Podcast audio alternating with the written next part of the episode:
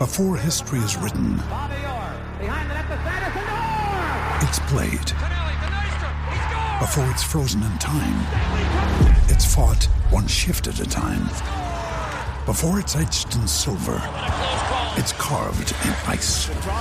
What happens next will last forever. The Stanley Cup Final on ABC and ESPN Plus begins Saturday.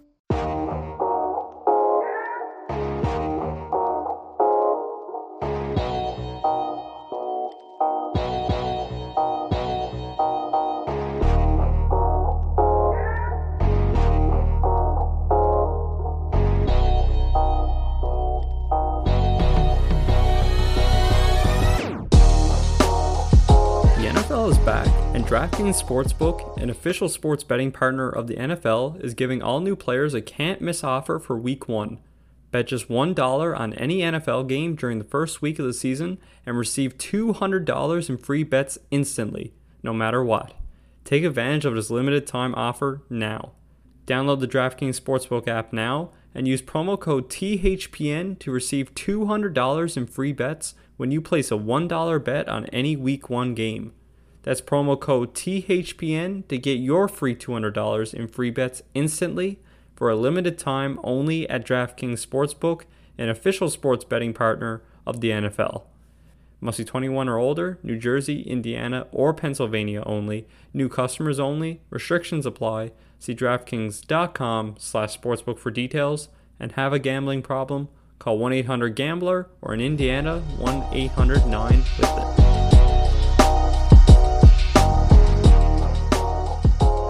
Everyone. My name is Ryan Stacy, and welcome to the Hockey Minds podcast. This podcast is powered by Instat, the leader in video and data analysis. Instat Hockey supports all levels of our game worldwide with video breakdowns and/or scouting services.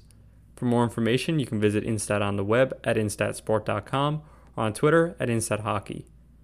Today, I'm joined by Denny Fugère, scout with the Los Angeles Kings. Finishing his time in the game, Denis shares a lot of great insight in this interview and specifically ties in his unique tenure with the Kings organization. With that, here's Denny Fugère, scout with the Los Angeles Kings.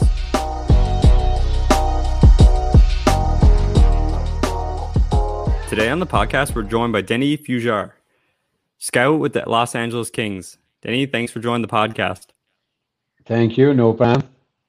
Yeah, it is great to have you on. Um, as people know, we always like to get different levels and people with different experiences. And uh, you know, an NHL scout for for a number of years with the Kings organization, I think there's a, a lot of great things to unpack here. And um, while you've had a long tenure with the team, it's nice that we can kind of go into some different things as opposed to just different stops in your career. So. Uh, first and foremost, let's just learn more about you and maybe share uh, some insight on your personal life, including your upbringing, uh, playing sports in your early years and different things that uh, can immerse the listeners uh, with your background a little more. Uh, okay, uh, if I go back with hockey, for example, uh, I was not necessarily the most talented player with a very bad temper, so it was not a good combination. I got suspended, being suspended because I ran after someone. the, the discipline committee offered me to get back into the game as long as I was to referee for one year. Uh, so that's how it started. I became a referee, so I quit playing, went to refereeing uh, at different level. Uh, did a couple of games back in the old days of the Quebec Junior Major Hockey League. Uh, not big enough uh, to to deal with those strong guys because uh, back in the early 70s you had quite a bit fighting in the games. So I was offered to go into the coaching uh, in a hockey school, uh, mostly on the skating side. So that's where I went, and from there I became involved in coaching at uh, the Novice and Atom for a while. Moved in to the midget uh, because my son was playing hockey. I didn't want to interfere with him as a player. So from the midget, uh, moved on to, uh, I was offered to go work in uh, Europe. I was offered to go work into a junior AAA team. All declined because of family reason. Uh, so from the coaching, I went to scouting because uh, the guy I was coaching with was a scout with Shawinigan Cataracts in uh, the Q. So I learned the rope of scouting from there and went uh, work in Ontario for a few years, coach a Bantam AAA team uh, where I had a couple of players. Uh, one played in the NHL. Uh, from there, came back to Quebec and went back into scouting with Shawinigan. Uh, went back into coaching for one year. No, no, I was. It was. I was done as a coach. It was. Uh, the reason is I'm the old school type guy. So the generation were becoming easy, tougher to deal with. So I said, no, it's not for me to go back into coaching. So I stayed in scouting with Shawinigan. From Shawinigan, moved on to Rouyn-Noranda as head scout. Uh, from Rouyn, moved to uh, uh, Drummondville as head scout. When the GM was fired, uh, we appointed uh, the coach as the GM but they appointed me as the assistant GM and head. And from there, I moved on to LA Kings five years after uh, to become a, a scout. Uh, did some uh, scouting out west, uh, Ontario, and the Q until I was sick. Uh, when I became sick in 2015, when I came back, uh, we limited my uh, scouting to mostly province of Quebec and Maritimes. And the close team in Ontario, like Kingston, Belleville, they were close enough within three hours. So these were teams that I went for. Uh, then for all type of uh, health reason, my type, my load uh, kind of diminished. And this year I decided to retire yeah, no, honestly, I, I kind of went through your resume and looked up the information on the different stops and, um, you know, very impressive. And then again, to be with an organization uh, at the NHL level for, for so long in a, in a, scouting position, uh, as anybody knows, is not easy. And, um, and then, like you said, for health reasons and things like that, it can get tough as well, especially with the amount of travel associated with the scouting role. But you're able to keep doing it. And, uh, maybe let's go right into um, your time in Drummondville just before you joined the LA Kings. Uh, you know, assistant general manager and dealing with the scouting and things like that, uh, especially with the head coach being that general manager uh, title in their position as well. Uh, just talk about that opportunity and then what you learned uh, in that role just before moving into the NHL. What I learned out of that role is, especially when the G, the coach and the GM are the same and the one the same person, it's kind of hard for them to challenge uh, themselves. Uh, they, and they have no, how I can say that, uh, place where they can ventilate their own pressure.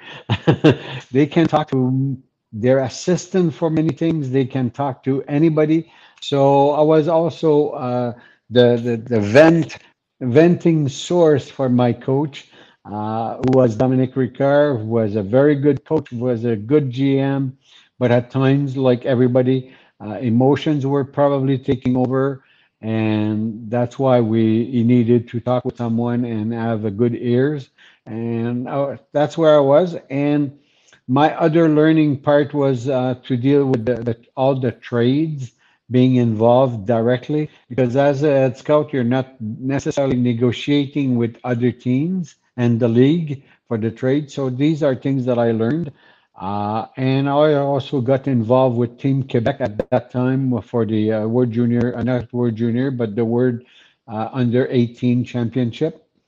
So I was involved in that. That's how I learned more of uh, the administration side of the hockey team and the contracts, uh, the number of player on your list, and all that and that. So it was very interesting.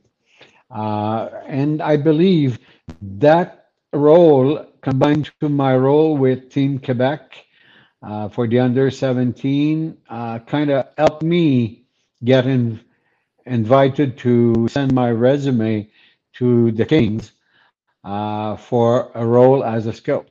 Uh, I don't think that if I had been not been involved into team management per se and uh, being involved with Team Quebec, uh, I'm not sure if I would have been invited to apply for the job. Uh, I would have had to send personally my resume, and like many other uh, people who did, never get any answer uh, from any GM because they have other things to look after.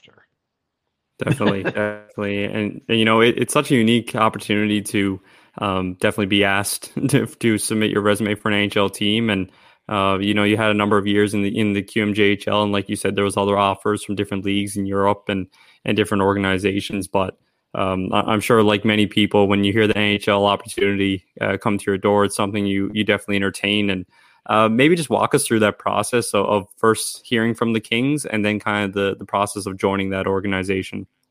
Okay, I will always remember the date. For July 12th, I'm on my boat and I received a call from uh, the, the uh, scouting director, Michael Futa. I said that they don't have my resume. They want it now. Uh, okay, now on my boat, uh, I, it's not that huge of a boat, so I don't have all that access to internet and all that. So uh, we docked and went to a, a, a coffee, asked if I could use the internet. They said no. I said, okay. So I went to a real estate firm, asked them if I could use their computer. and uh, from there, they, they had someone looking over me to make sure that I was getting my resume out of the cloud because I was uh, early uh, with cloud uh, and got my resume, sent it. They called me uh, two hours after to book an interview in Toronto. They were taking care of everything. So they flew me a couple of days after in Toronto. I had an interview with them. Uh, it lasted about an hour. Uh, and like I always said, I may not be the best scout on earth. However, I'm probably the the hardest worker on on earth. so uh, after the interview, they said, "Okay, uh, you're going to hear from us by Friday, positively or negatively, but you're going to hear from us." I come back to from Toronto, land in Montreal. I have a message telling me to call them back. So, oh, oh, what's wrong? they talked about Friday. We're in the same day. It, they're asking me my age. Uh, and I called them back. They're in a meeting, and I know they're in a meeting with another uh, interview because they were making five interviews. So Uh, instead of telling them how, uh, how old I was, I told them how young I was. I was 53 years young instead of 53 years old. So that kind of stayed there. And the Friday, the following Friday, they called me back and they said, um, the other co-director wants to meet with you next week. We're not doing that with everybody if you understand what we I say. So I kind of said, okay, I have the job, but they don't want to tell me I have the job. and I met the other uh, co-director, Mark Yannetti, on the Tuesday. He flew from Boston to Montreal. We talked about six hours. Uh, but after an hour and a half, I said, okay, Mark, stop it there. Uh, what's happening? And he said, Denis, you have the job, uh, but I, we wanted to make sure that we, you and I could work together. So uh, that's how it happened. And uh, they told me that the GM was to call in, get in touch with me uh, a couple of days after the free agency uh, because he was quite involved uh, with uh, free agency at that time. So we said, okay, no problem. So July 30th, they called me. They made me an offer. I talked with other people around the NHL asking for basic income for a rookie at that level and all the the other things. And I had, we had agreed that if they were offering me a certain amount of money, I was accepting the the, the job. My wife, we talked, and when I looked at her and I said, she said, "Fine, it's your decision," because I was working in an environment where I was very happy, uh, and the hockey was a good side on, on top of that. But they wanted someone permanent, so they offered me a contract of two years with their with an option for them, which became a three year. So that's how it started. Well looked at, yes. yeah, for sure. I mean, it's it's so interesting just how those opportunities come about and um, it, from other people that have talked about that process on the podcast, it always seems like it's you're never sitting home at your computer. You're on a boat, you're at a, a cottage, or um, you know somewhere where you have no internet access, and you don't hear for a couple days that they they want an interview. So um, it, it's funny how that works out. But uh, now you're with the LA Kings, and and you've gone through the interview process. Uh, maybe just walk us through the tenure with the team, and then um, maybe even touch on the the opportunity to win uh, two Stanley Cups. Okay, well, uh, it went from they were taking my opinion uh, on a player, regardless if it was on the same direction of them or not. I'm not a yes man.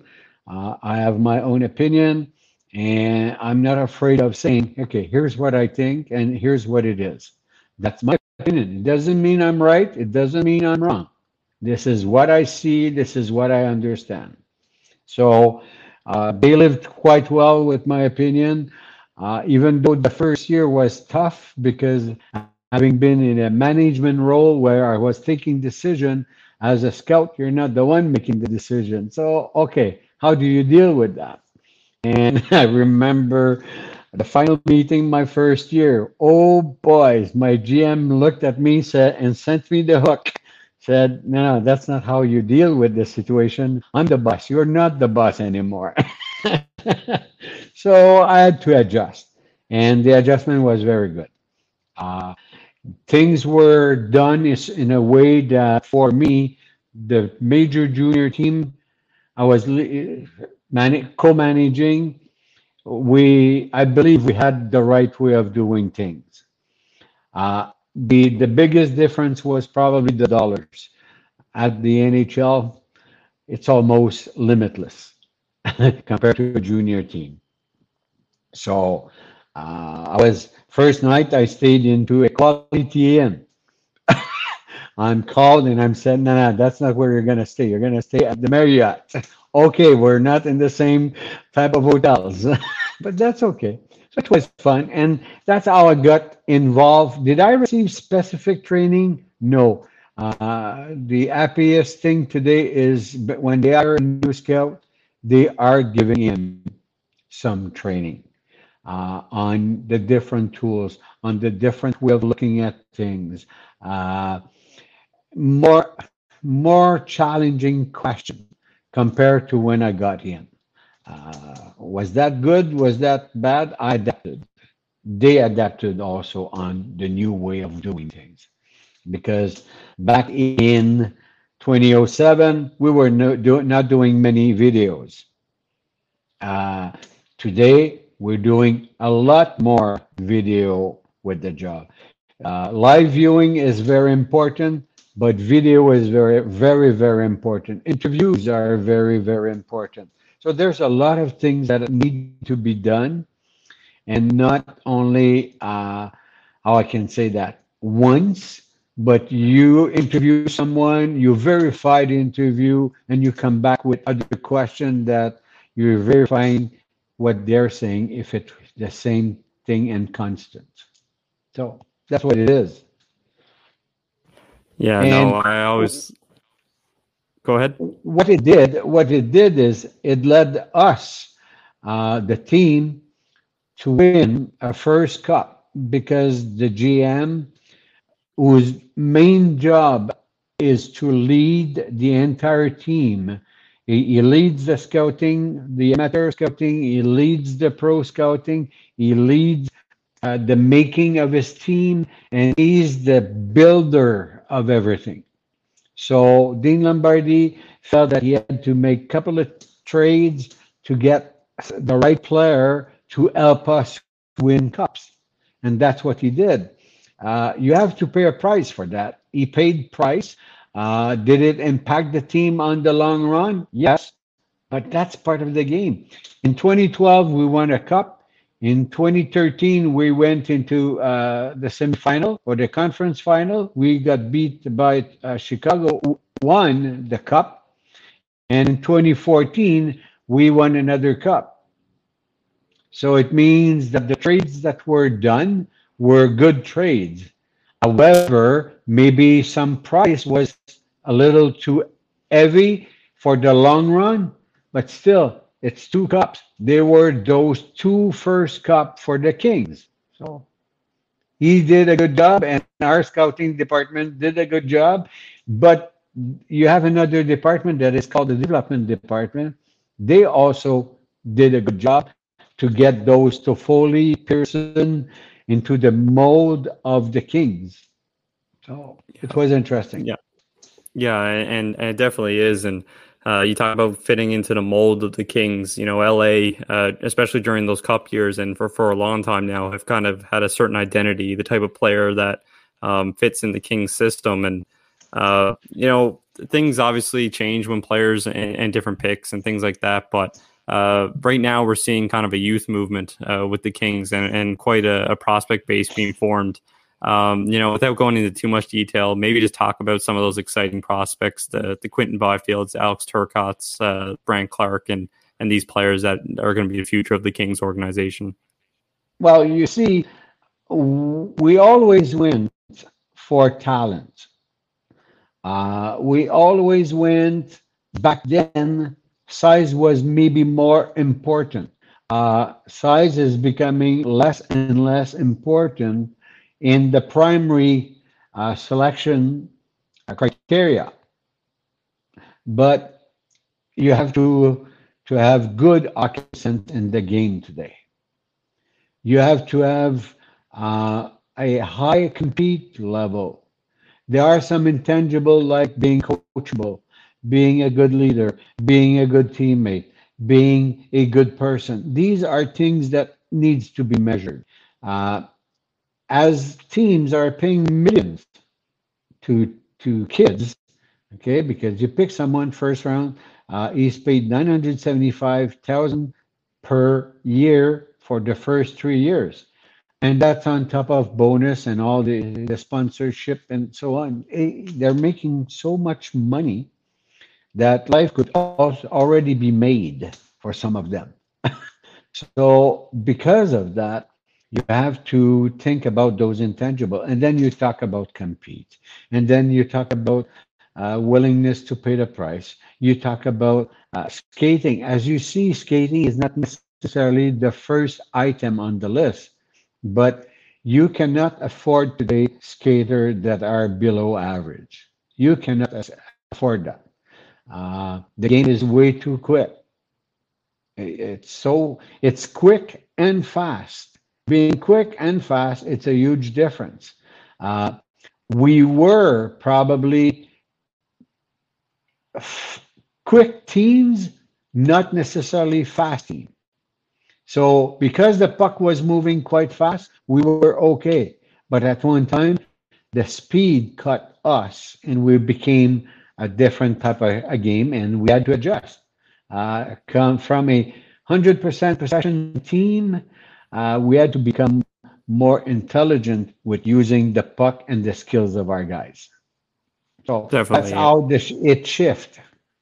Yeah, and, and, you're seeing that in the players you have now, and um, you, you, know, in, in, talking about the the evolution of the game, definitely becoming more of a, a fast game, a quick game, as opposed to a, a heavy mold that we've seen in the past.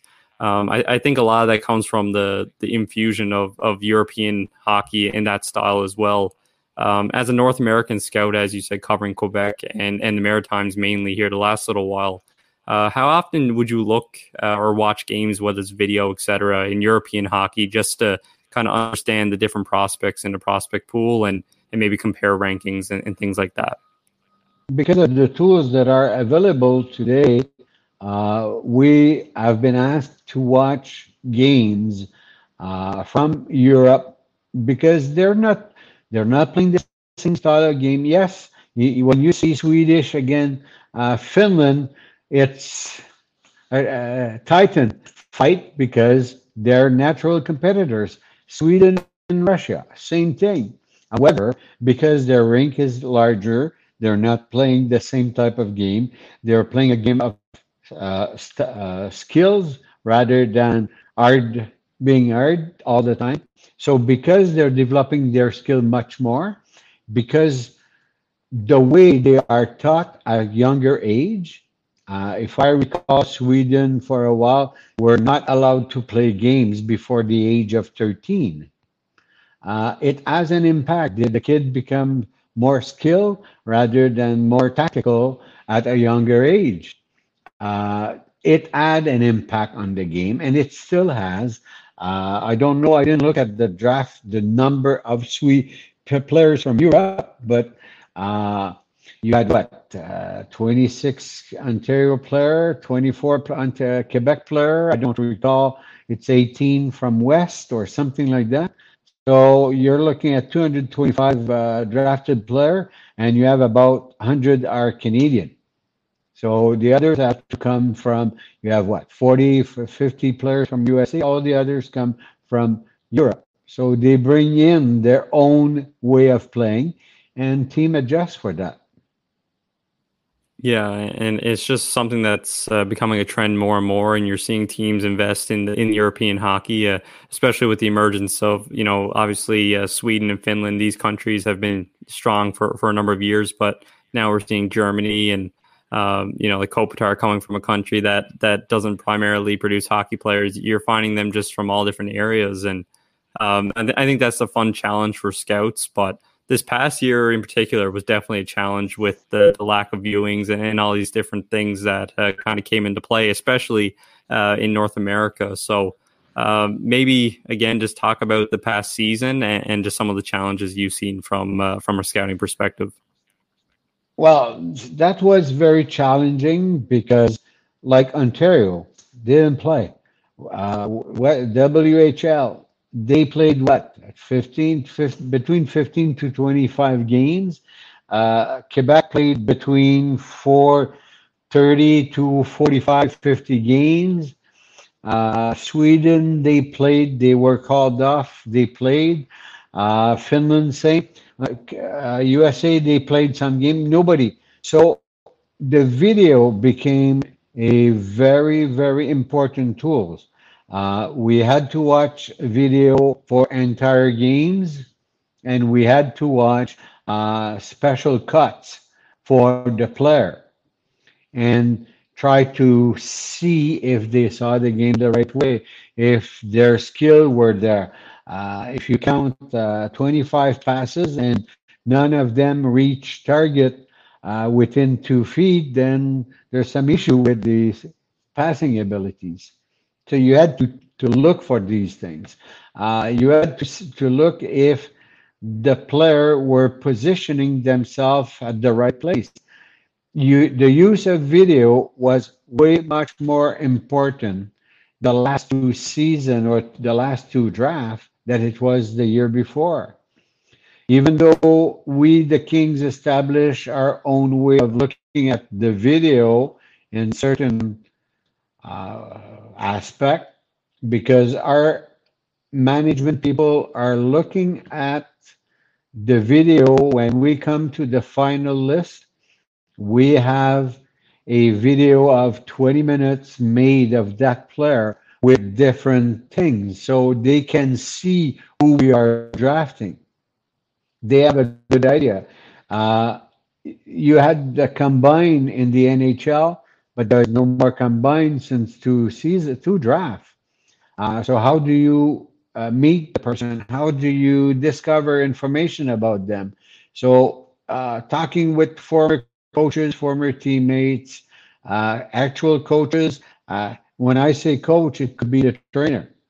The trainer can give us some information about the players uh, because the there's a line between the coach and the player, but the line is not necessarily the same with the operating staff, uh, the assistant coach, the uh, the equipment manager, uh, the trainer, they're all people that can give you some information about uh, the player. So it gives you a bunch of information, and from there you have to validate if it's the right information.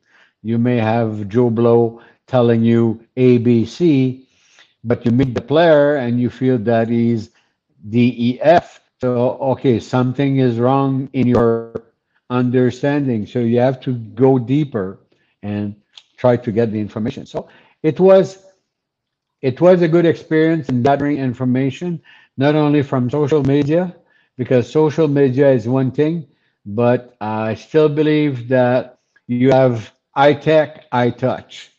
And the eye touch for me is more important than the eye tech. Yeah, that's a, a great so, way to describe it, and um, definitely a, a, different challenge, like you said in your last year. But um, again, the the hockey world is strange in that way that it always is testing you and your abilities. So, um, just the last two questions here uh, that we always ask on the podcast. The first one is about mentors. Uh, you know, you definitely met a lot of people in the game and have had a number of interactions.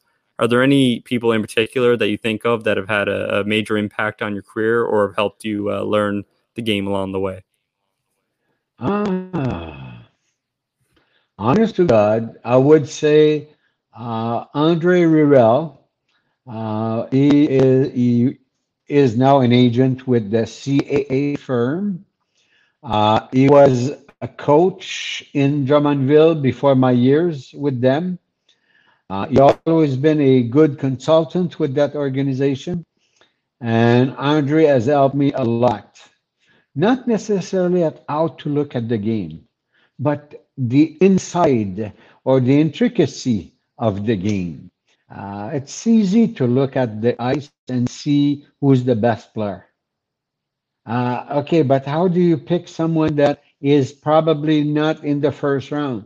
What do you see in him that makes you believe in that person? So the, these are things that Andre helped me a lot. And former head out with uh, Anaheim, Alain Chainey. Uh, always, always said positive things about my years in the juniors. Uh, always gave me some information. It was maybe a small detail here and there, but it was very helpful. And then you have Michael Futa, former assistant GM and uh, co-director in LA. And there are people in Hockey Canada. Uh, my years with uh, Team Quebec, uh, they always gave some small information here and there that if you pick it, it might help you. So uh, there were Babcock, uh, there were uh, Guy Boucher, uh, there were all these guys that, with a small detail, uh, kind of helped me out. Yeah, and it takes so many different people uh, along the way to kind of build up build up a person, um, you know, to the NHL level. And I think that's evident in the people that you mentioned, all kind of providing a, a different thing to you. Um, you know, definitely now in a position where you have had a, a lot of experience in the game and, and been successful at the highest level.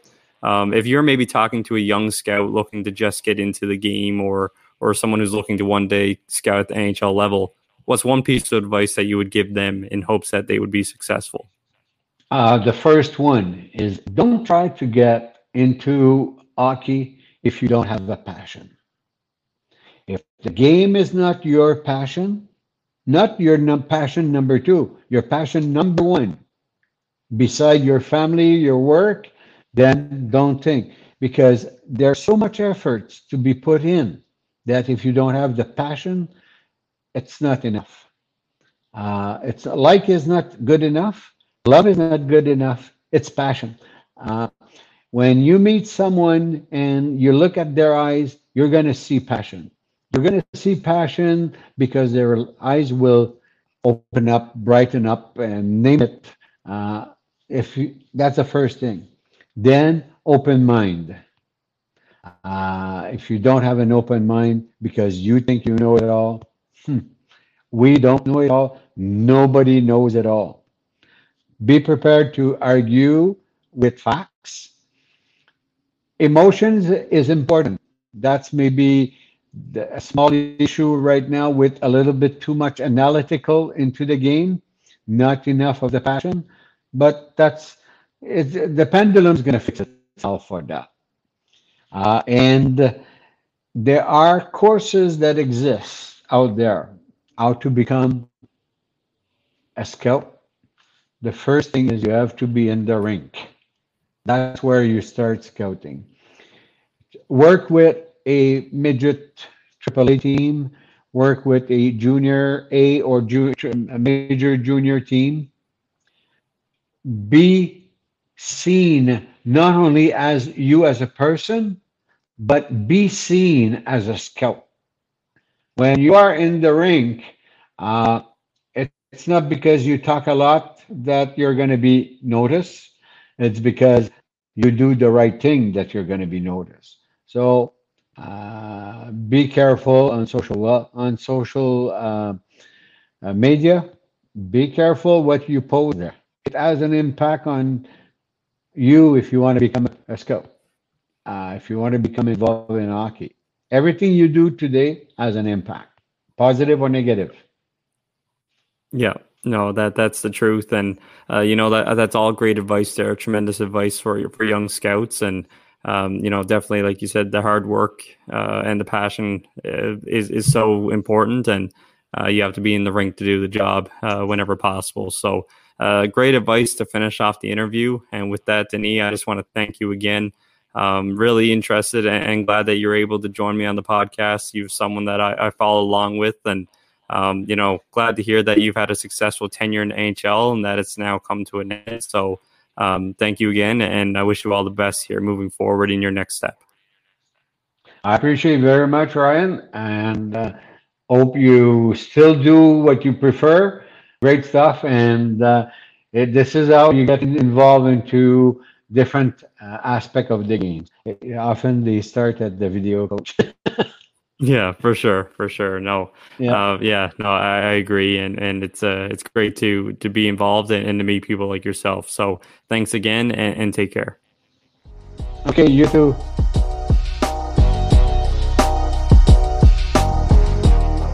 One thing that fans within the game, hockey minds, and players can agree upon is that when done responsibly, there's nothing better at the end of the day than a cold beer that you enjoy for both its taste and its aroma.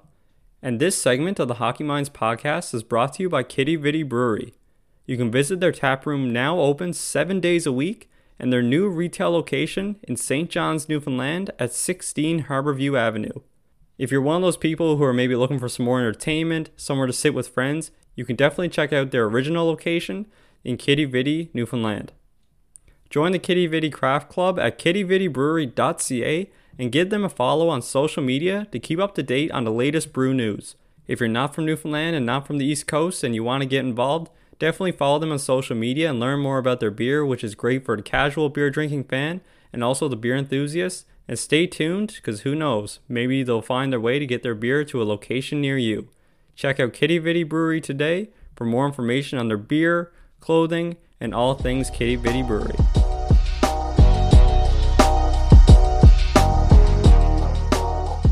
I'd like to thank Denny for joining me on the podcast and talking about his career.